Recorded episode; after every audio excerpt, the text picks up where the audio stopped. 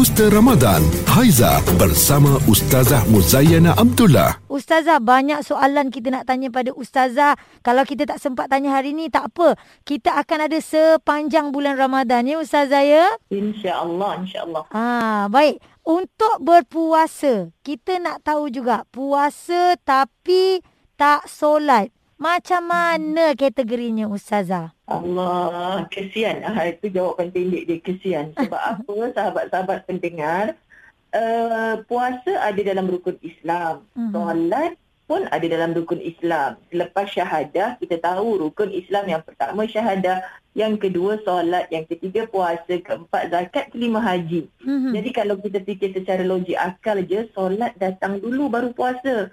Jadi kita orang Melayu ni kadang-kadang bising anak tak puasa, anak tak solat tak kisah pun. Hmm. Akhirnya terbawa-bawa sampai ketua. Maka rugilah puasa kita itu memang sah. Tapi sia-sia di sisi Allah sebab orang nak masuk syurga soalan pertama bukan puasa dulu Aish, uh, Haiza. Hmm. Tapi adalah solat kita cukup ke tidak. Hmm. Ha, jadi kalau orang yang solat insya-Allah mudah ke syurga.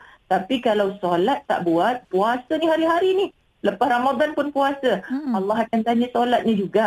Ha, jadi jangan tinggallah solat tu semata-mata kononnya kita letih dalam berpuasa ni. Itu sangat salah. Kadang-kadang ada setengah orang ni kalau kita nak tegur dia ustazah kan tak bolehlah kita nak tegur. Tegur secara yang kasar, kena secara berhalus.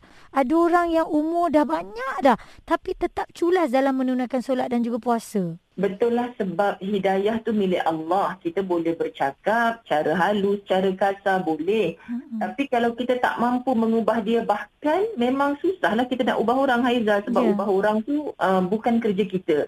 Allah pun takkan ubah kalau dia tak nak berubah. Hmm. Jadi kita hanya boleh ubah diri kita. Macam Haiza katalah, cakap cara halus pun tak jalan, cara kasar pun tak jalan. Maka jangan left group terus daripada nasihat dia. Doakan dia dalam kebaikan, campakkan nur iman, hidayah ya Allah. Kesian dia saudara aku ya Allah. Jadi ikhlaskan dalam doa.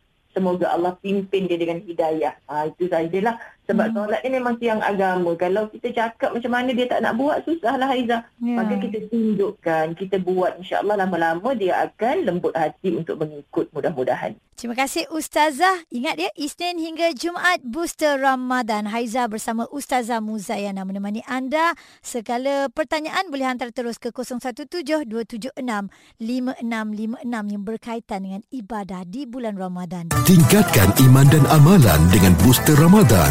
Bulletin FM Hashtag Seikhlas Hati